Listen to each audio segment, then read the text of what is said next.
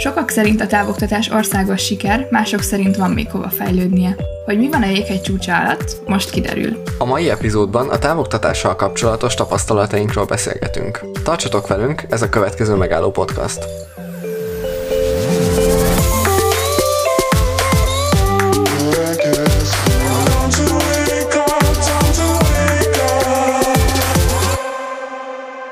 Március közepe óta tart a távoktatás.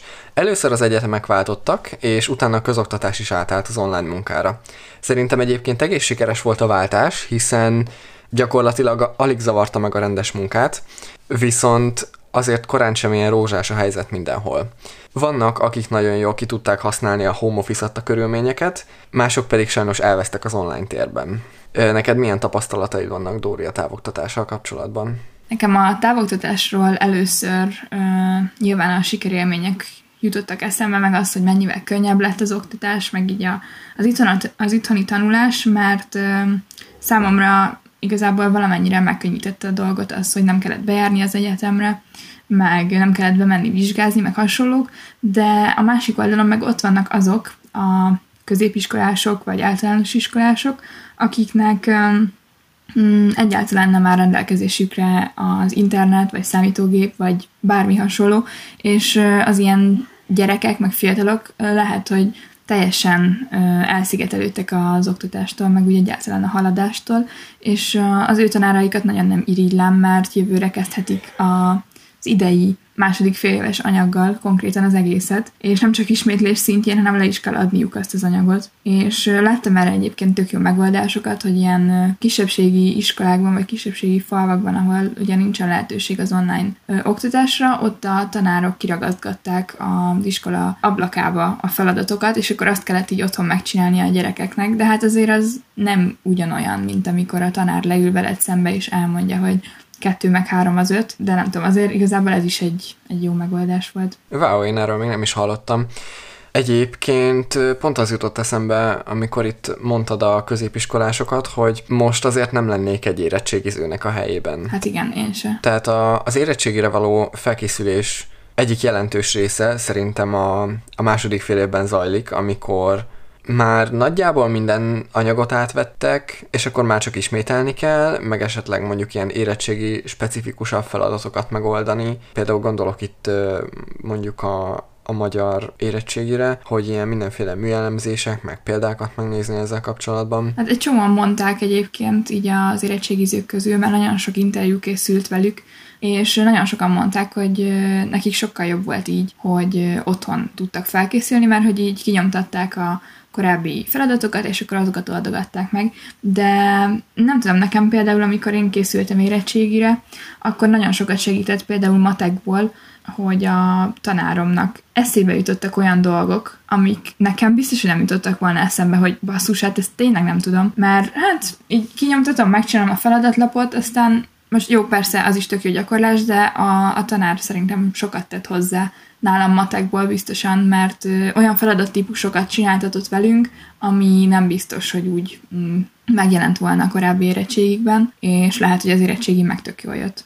Magyarból meg emelteztem, úgyhogy abból teljesen más volt a felkészítésem, mint a csoporttársaimé, mert ők meg középre mentek, de ott pedig mástól kértem segítséget, nem a tanáromtól, és vele nagyon-nagyon jól felkészültem, és tök jól átnéztük az anyagokat, és neki is inkább eszébe jutottak olyan dolgok, amik várhatók az érettségin, míg nekem kis gimis fejjel meg egyáltalán nem jutottak ezek eszembe. Hát nyilván igazából ez a felkészítés lényege, igen, hogy valaki, aki már tapasztaltabb a témában, az segít egy olyannak, aki most áll ezelőtt. Jó, csak ugye egy csomóan mondták, hogy jaj, hát nem is kellett volna az iskolában lenni, mert is sokkal jobb volt. Aztán ezt olyan furának tartottam. Bár lehet, hogy nekik az volt egyszerű, nem tudom. A rendes érettségizőkön kívül még azokat nagyon nem irigylem, akik esetleg előrehozott érettségit csináltak volna, mert ugye ők nem érettségizhettek, viszont ugyanúgy készültek rá. És például a hugom is érettségizett volna emelt infóból, és előrehozottan, és egész fél évben, vagy hát már tök régóta arra készültek az osztálytársaival, és így közölték velük, hogy hát nem érettségizhetnek, és azért ez így elég... Igen, emlékszem is egyébként, ez elég nagy port kavart, hogy talán valami olyasmi volt, hogy későn jelentett, tehát hogy az érettségihez képest nagyon későn jelentették be, hogy akkor pontosan hogy is lesz ennek a lebonyolítása. Igen. Meg hogy nagyon lassan hoztak döntést, igen, hogy most akkor ki érettségizhet, ki nem, meg lesz-e egyáltalán érettségi, vagy nem. A szomszédsrác is most érettségizett, és mennyi saját példám van most. Szóval a szomszédsrác is most érettségizett, és folyamatosan azon izgult, hogy most akkor készüljön, ne készüljön, mert amúgy ő szívesen érettségizett volna, aztán ugye érettségizett is, csak nagyon-nagyon későn tudták meg, hogy most akkor mi lesz egyáltalán. Mit tudom, ilyen 2-3 héttel előtte talán, vagy valami hasonló, igen. De hát nyilván ez is érthető, hogy... Azért az, hogy ott sok ember összejön egy épületbe, és 3 órán keresztül, vagy 4 órán keresztül ott írják a dolgozatot, az azért viszonylag azért nagy veszély. Tehát, hogy az, hogy most így egymástól távol tartják az embereket, az ennek pont a szöges ellentéte. Úgyhogy nyilván meg lehet érteni ezt is, csak igen, az érettségizőknek meg ez rossz volt, hogy itt készülnek erre már 4. éve, és akkor egy ilyen jön közbe. A középiskolásokon túl szerintem az egyik legnehezebb dolga a kisiskolásoknak van. Például egy elsős vagy másodikos gyerekkel még sokkal többet kell foglalkozni, meg ugye neki még gyakorlatilag minden új. Tehát igen. Talán az elsősök már végigvették a betűket. Hát talán, vagy még 1-2 nagy betű maradt vissza nekik. Már nem tudom, hogy márciusban meddig jutnak el, de gyanús nekem, hogy nem vették végig az összeset még. Nekem valami olyan rémlik, a múltkor beszéltünk anyukámmal erről, hogy talán karácsonykor már ilyen egybefüggőbb szövegeket olvastunk. Hát igen, de kisbetűkkel kell. Ó, aha. Tehát a nagybetűk azok még szerintem utána jönnek. Úgyhogy... Azt hiszem, anya valami ilyesmit mesélt, hogy az elsős kolléganője az örült már, hogy már csak 1 vagy 2 nagybetű volt vissza, és az is ilyen dupla V, meg nem tudom, tehát ilyen nem annyira használatos betű. Ilyen furák, jó. Meg egyébként ezeknél az elsős másodikosoknál az is nehezítő körülmény tud lenni, hogyha mondjuk van kis testvérük, aki óvodás, és az ugye egész nap játszik, és a nem tudom, 6-7-8 éves gyerek az inkább megy játszani akkor a testvérével, mint hogy leüljön órákra, vagy akár csak 1 órára is a gép elejé, meg egyáltalán, hogy tanuljon, mert a kis testvérét látja, hogy ott játszik, aztán ő is menne. Igen, pont ezt akartam mondani az előbb, hogy azért nálunk az egyetemen úgy akar az ember tanulni, meg ha ki van adva mondjuk a segédanyag, akkor abból szinte majdnem magának is meg tudja tanulni azt a tárgyat, viszont mondjuk egy általános iskolás, főleg egy alsós, neki biztos, hogy nagyon le kell ülni vele, és folyamatosan figyelni kell, tanítani kell. Meg pláne az olyan szülők, akiknek ugye elsős, másodikos gyereke van, vagy alsós, tehát mindegy, mert a 4. szülőnek is ugyanúgy lehet ilyen problémája, hogy nem biztos, hogy ők meg home office-ban tudtak maradni, és hogyha be kell járniuk, és ott van az elsős gyerek, akivel foglalkozni kell, és kéne haladni az anyaggal, nem csodálom, hogy a szülők besokaltak, bár igazából a saját gyerekükkel meg szerintem illene elbírniuk, de mindegy, ez nagyon a saját véleményem. Igen. Úgyhogy erről így kb. Ennyit. Ja, még azt akartam mondani, hogy azzal, hogy ugye anyukám alsós tanító, azért valamennyire beleláttam így ezt már valamikor lehet, hogy beszéltük is, de hogy beleláttam így a másik oldalba, hogy ez a tanároknak milyen, és nagyon sok szülő ki volt akadva azon, hogy sok a feladat, másik szülők meg azon voltak kiakadva, hogy kevés a feladat, és hogy nem foglalja le a gyereket egész nap. Szóval ez megint egy olyan helyzet, hogy nem lehet mindenkinek megfelelni, mert egyszerűen lehetetlen. És akkor a szülő megy panaszkodni, hogy jaj, nem tudom, túl sok feladatot kapott a gyerek, a másik szülő meg szintén megy panaszkodni, hogy annyira kevés feladatot kapott a gyerek, nem tudta lekötni egy délelőttön keresztül. És ezek harmadikosok, tehát hogy nem tudom, a harmadikos gyerekek azok úgy már leültethetők, de valamennyire nyilván azért figyelni kell rájuk. Na mindegy, ugye ez is munkás. Hát nem tudom. Na, szerintem egyébként eleget beszéltünk a közoktatásról, úgyhogy térjünk át erre az egyetemi dolgokra, meg a saját példánkra. Jó, hát nálunk igazából, amit így ki lehet emelni szerintem, hogy néhány tanár nagyon lazán és abszolút problémamentesen megoldotta a helyzetet, mert miután kiderült, hogy milyen felületen kell órát tartaniuk, akkor így küldtek egy e-mailt, hogy hello, itt lesz az óra, rendesen az óránk időpontjában megtartva, mindenki jöjjön, és tök jó lesz. És az egyik óra nagyon jó is volt tényleg, mert mindenki részt vett rajta, és beszélgettünk kötetlenül, ez alapból a helyszínen is hasonló lett volna, illetve mindig valaki kis előadást tartott. Az, hogy kis előadást kellett tartani, az nekem annyira nem volt szimpatikus, mert így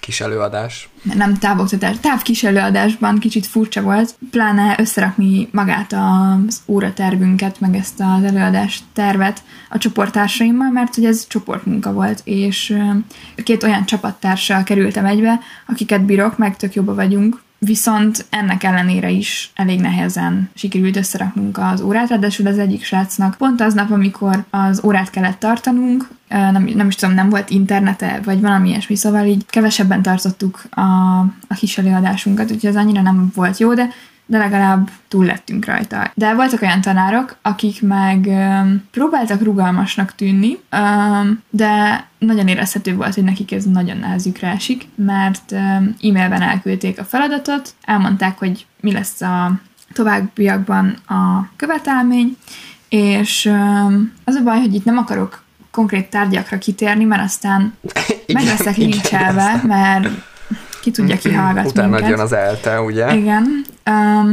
És múltkor is kijött egy cikk, ami névtelenül jelent meg, és szidta az egyik oktatót. Én nyilván nem akarok itt most konkrét oktatókat szidni, mert senkivel nem volt bajom, mindenki tök jól állt a sarat, de névtelenül jelent meg egy cikk, és néhány csoporttársammal rögtön rájöttünk, hogy ki az, aki írta, és nyilván ment utána annak a kedves hölgynek vagy úrnak a fikázása a csoportban, úgyhogy értem. Úgyhogy megpróbálok pozitívan reagálni a negatívabb dolgokra is. Szóval volt olyan tanárunk, aki meg nem igazán úgy tartotta az órát, ahogy mi azt elvártuk, mert ez egy abszolút gyakorlati óra lett volna, ahol vágást tanulunk, képszerkesztést tanulunk és hasonlók, és hát ez nem annyira valósult meg. Úgyhogy kíváncsi vagyok, hogy ennek a tárgynak a második része, ami majd egy év múlva jön, ott mit fogunk egyáltalán csinálni, mert hogy igazából a tárgy első felének a tananyagával sem nagyon végeztünk, mert végül nem az lett a beadandónk, aminek kellett volna lennie. Na mindegy, igazából az is jó volt, meg másféle tapasztalat, csak nem erre számítottunk. Aztán a harmadik véglet, ilyen sincsen. Na mindegy, szóval a harmadik véglet, a harmadik fele. Az meg igen, az pedig az a tanár, aki Neptunban írt egy körüzenetet, hogy küldjük el neki a választ külön e-mailben. Úgyhogy ki kellett keresnünk az e-mail címét, mert valahogy a Neptunban nem az az e-mail címe volt, amit ő használ, mint kiderült, és minden órára kérdéseket kellett neki írnunk a következő órán kibeszélendő művekről, mert ez egy magyar óra volt, és a való életben ez úgy működött volna, hogy megbeszéljük ezeket a műveket, kinek mit jelentett, ki mit gondol róla,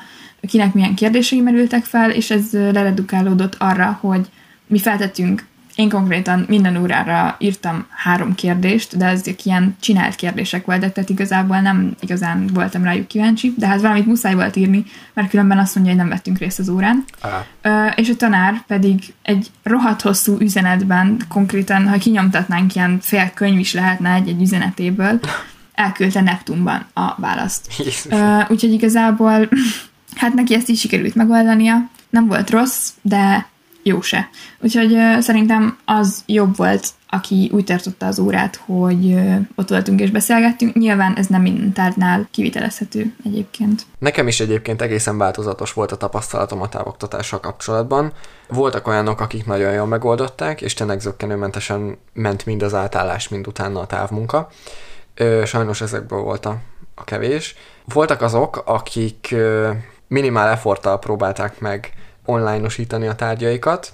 Szerintem ezekből volt talán a legtöbb, és megint csak volt 1-2 olyan, akik teljesen elvesztek, és nem tudták, hogy mi történik. Ez szerintem amúgy attól is függ, hogy ki milyen idős, és hogy nyilván az, aki esetleg egy fiatal média tárgyakat, tehát ilyen médiás, filmes órákat oktató tanár, az valószínűleg jobban otthon van az online térben, mint mondjuk aki, nem tudom, már 50 éve könyveket olvas, és nem tudja, mi az az internet. Jó, most ez nyilván nagyon ki van sarkítva, de ez az a 2, amit így fel tudnék hozni. Igen. Én is először szeretném azzal kezdeni, hogy hogy mi volt az, ami nagyon jó volt. Például az egyik tárgyból írtak egy gyors jegyzetet, csak úgy, és az is ugyanúgy elérhető volt az előadás meg a gyakorlatok mellett, és ennek a tárgynak a gyakorlata az abból állt, hogy ugye feladatokat oldunk meg, ez egy matekos bevezetőbb tárgy, és tök jól megoldották, hogy egy gyakorlat csoporton belül létrehoztak több ilyen kisebb csoportot, ahova ilyen 3-6 ember tudott csatlakozni, és akkor itt a kis csoportokban tudtak ötletelni, és akkor, hogyha valami volt, akkor belépett a gyakorlatvezető, és akkor megtárgyalták azt a, nem tudom, 2 vagy 3 feladatot, amit éppen csináltak, megbeszélték, hogy mizu, hogy van és akkor utána ment tovább a gyakvez, meg mindenki csinált másik feladatot. Tök jó volt, rendesen lehetett haladni, kb. Meg volt ugyanaz az ötletelős feeling, mint amikor ott bennülök tényleg a teremben, és rendesen le tudták adni az anyagot, és kiváló, ez volt az egyik legjobb. A másik, ami szintén jó volt, az egy olyan tárgy, aminek laborjai voltak, vagyis hát lettek volna nyilván, és az ilyen laboroknak általában az a lényege, hogy egy bizonyos eszközparkon vagy szoftver környezetben dolgozunk, és akkor ennek a használatát tanuljuk meg. És hát nyilván, hogyha otthon ülsz, akkor mondjuk nem tudsz azokon a fizikai eszközökön dolgozni, amikben vannak mondjuk egy ilyen laborban. Hát igen. És például ebből a tárgyból megcsinálták virtuális laborra az összes labort, és volt egy virtuális gép, és azt elindítottad, és ezeknek a specifikus eszközöknek a kezelőfelületével meg tudtál ugyanúgy ismerkedni. Én bevallom őszintén még egy kicsit jobban is élveztem talán, mert kb. Kötetlenül ki tudtam próbálni dolgokat, amiket mondjuk, hogyha ott van, hogy nem tudom, 90 perc alatt teljesíteni kell egy ilyen labort, vagy 180 perc alatt, akkor nem biztos, hogy annyira eljátszogatok vele, hanem akkor csináljuk, mert nem leszünk kész. De így bőven volt időm kipróbálni dolgokat, eljátszogatni vele, és nekem az például nagyon pozitív volt, ahogy ők ezt így megoldották. Ez tök jó is. Igen. A nagy átlag az volt, hogy a lehető legkevesebb erőbefektetéssel online-osítsák a tárgyakat. Hát ez van, akinél jobban működött, van, akinél kevésbé. Tehát ez van, tehát hogy például egy programozós tárgy, vagy egy valamilyen programnyelvet ismertető tárgyat sokkal jobban lehet távoktatásra adaptálni, hiszen ugye gyakorlatilag, hogyha kiadod a segédanyagokat, meg tudom, csinálsz előadásvideókat, abból gyakorlatilag teljesíteni lehet a tárgyat, meg teljesen el tudod sajátítani azt, amit ők szeretnének átadni. És akkor a legutolsó ilyen csoport, az pedig azok voltak, akiknél hát lett volna még mit fejleszteni a távoktatással kapcsolatban. Például az egyik tárgynak az előadója a ZH-ig minden héten tartott előadást, csak egy másik csoportban, mint ahol a hallgatók voltak. És nem tudom egyébként, hogy ez miért csak az EH után derült ki, vagy az EH környékén ott valahol, mert nem tudom igazából. És hogy... Ez hogyan derült ki egyáltalán? Ő szólt, hogy srácok, nem volt senki órán, vagy hogy? Igen, egyszer az EH előtt írt egy Neptun üzenetet, és az van, hogy hát nagyon sajnálja, hogy ilyen kevesen járnak előadásra, és akkor valaki visszaírt neki abban a csoportban, ahol benne vannak a hallgatók, hogy milyen előadás. Mert hogy ebben a csoportban, ahol a hallgatók vannak, itt nincs előadás. És akkor derült ki, hogy akkor már ilyen 5-6-7 előadás simán megtartott úgy a bácsi, hogy nullán voltak rajta. Az igen. Mert hogy nem abban a csoportban volt, amiben a hallgatók is fel voltak éve. Szóval ez úgy kiváló. Ilyenek is voltak, de utána természetesen bepótolta. Egyébként mindenhol voltak problémák, tehát hogy folyamatosan szerintem az oktatók is nagyon küzdöttek azzal, hogy adaptálják a tárgyakat az online munkára, de azért a nagy részük szerintem jól csinálta, és végül is teljesíthetőek lettek a tárgyak. Igen. És valahol ez a fontos, hogy át legyen adva az a tudás, amit aztán majd számon kérnek. Viszont minden tárgynál volt egy-két olyan ember, aki nagyon nehezményezte ezt az egész dolgot, és minden tárgyból volt olyan, aki a csoportba egy ilyen, nem tudom, 2-3 oldalas ilyen fakkoló e-mailt írt azzal kapcsolatban, hogy miért nincsenek már meg a határidők, meg miért nincs még ez, miért nincs még az megcsinálva, hát ez egyszerűen tarthatatlan, hát ez is mi, és amennyire néha egyetértek azzal, hogy amúgy picit gondoljanak már a hallgatókra is, hogy nem tudom, ZH előtti nap például még nem tudtuk, hogy nem azt mondom, hogy milyen típusú, mert általában ilyen igaz, hamis, meg ilyen feleletválasztós kérdéseket hoztak, de például, hogy most lehet visszalépni, nem lehet visszalépni. Engem például ezzel a világból ki lehet kergetni, hogy az egyik tárgynak a vizsgáján 15 kérdésből 9-et kellett eltalálni 10 perc alatt. Tehát 10 percet volt. 15 kérdésre 10 perc. Igen, és itt még vissza lehetett lapozni a kérdések között. Meg engem még azzal lehet kiborítani, amikor nagyon kevés időd van valamire, és nyilván, hogyha nem tudom, 200-300 ember ír egyszerre egy ilyen online ZH-t, akkor egy picit meglassul a dolog. Igen. Oké, ezzel semmi baj nincs. De hogyha minden kérdésnél 3-4-5 10-15 másodpercet kell arra várni, hogy egyáltalán a következő kérdésre átlépjél, akkor ott jelentős időd megy el azzal, hogy nem csinál semmit, és idézőjelben vársz arra, hogy működjön a rendszer. És ezt például szerintem nem gondolják át néhányan, hogy oké, hogy minél kevesebb esélyt adjanak a hallgatóknak arra, hogy nem tudom, nem megengedett segédeszközöket használjanak, vagy mondjuk megbeszéljék egymással a dolgokat, de hogy ezzel meg valamilyen szinten azzal csesznek ki, aki meg tényleg ott van, hogy tanult, rendesen készült, és akkor nem tudja megírni azért, mert kevés az idő. Igen, egy csomó ideje elmegy azzal, hogy várni kell, amíg lépjen a következő oldalra. Hát nálunk egyébként az éhekkel inkább volt probléma, mert volt olyan, amikor a tanárnőnek valami családi problémája volt, aztán nem is rakta fel hozzá az anyagokat, de az éhának már lassan lejárt a határideje, amíg ki lehet tölteni, úgyhogy azt se tudtuk, mi alapján csináljuk meg, de a másik az jó volt.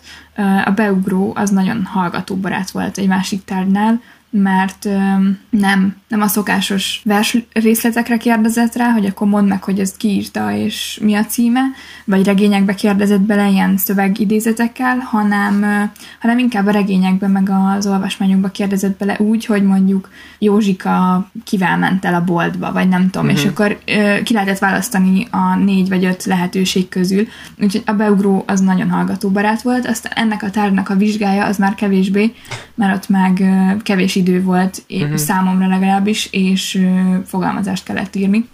Úgyhogy az annyira nem volt jó, de igazából teljesíthető volt. Az is érdekes, hogy van, akinek sikerült egy olyan dolgozatot összeállítania, nem is tudom, hogy ZH volt, vagy vizsga hirtelen, hogy voltak benne feleletválasztós kisebb kérdések, meg kidolgozós nagyobb feladatok is, és én rendesen készültem, 4-es lettem abból a tárgyból. Talán akkor vizsga volt. Köszönöm. és rendesen meg lehetett írni, azt kérte vissza, amit leadott. Szerintem egész jók voltak a nagy feladatok is, meg nem azt mondom, hogy élveztem írni azt, de szerintem az egy highlight volt így a számonkérések között. Szóbeli vizsgád egyébként volt? Szerencsére nem, 2 szóbelim lett volna, és kiváltották írásbelivel mind a 2-t.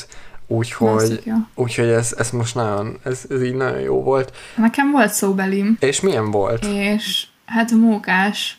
Hát igen, abban megyek el javítani. Egyébként nem lett rossz. Szóval jó volt, megyek javítani. Nem volt rossz egyébként, csak...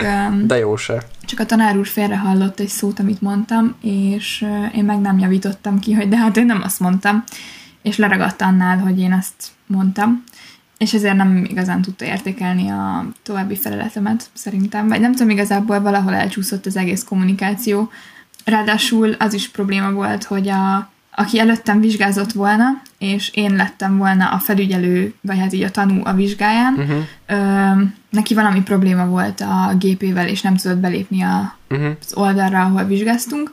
Egyébként ez a Teams-en zajlott, mint ahogy kb. Az online óráink nagy része, és ezért eléggé meg volt borulva az egész rendszer, meg nem úgy zajlott, ahogy kellett volna történnie az egész vizsgának. Viszont mókás volt, mert melegítőben és bluesban ültem itt a gépem előtt, úgyhogy ilyen jó kis home office-os vizsgát toltam, hogy felül normálisan néztem ki, alul meg azért hát kényelmesbe. Mint amikor félalakos műsor egy híradó, és a nyári nagy melegben beülnek innyag, kendő, zakó, és alul meg papucs és úszósort.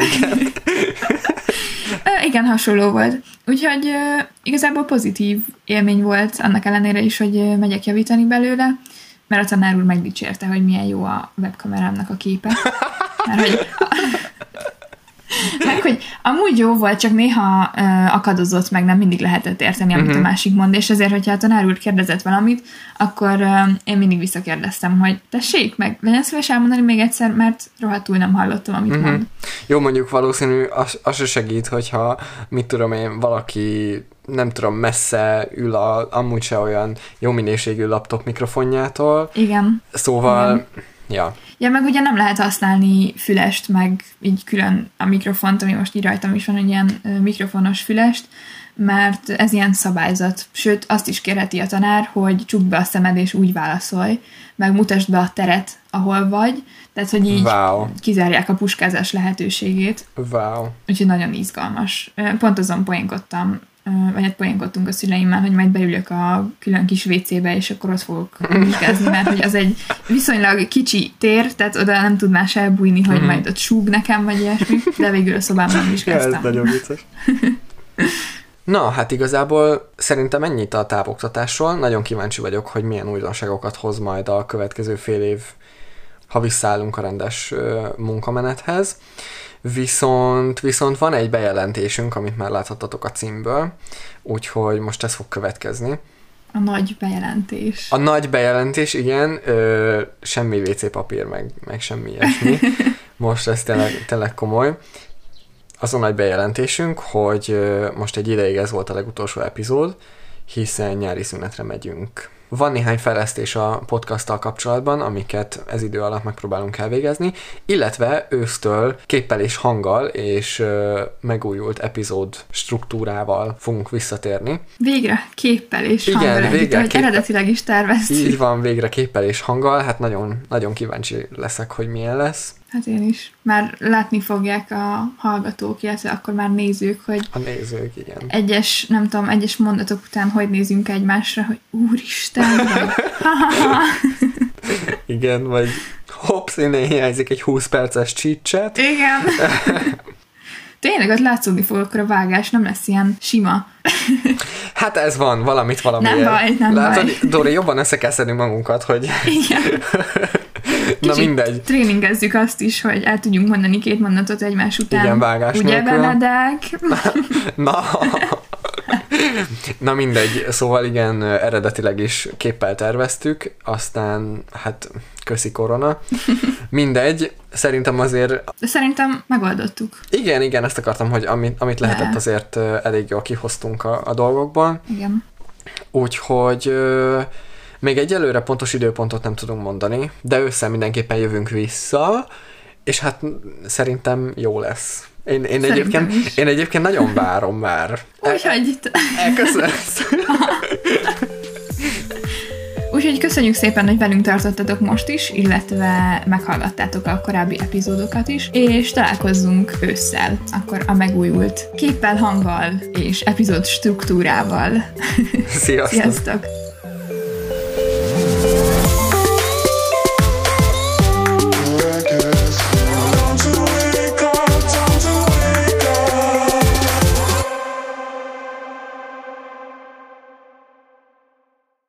Ami fog hiányozni a podcastból, az az, hogy itt ülök a székemen, és nem tudok elmondani két értelmes mondatot, és szegény Dóri már itt izél, hogy csak mondd el, haladjunk, és na mindegy.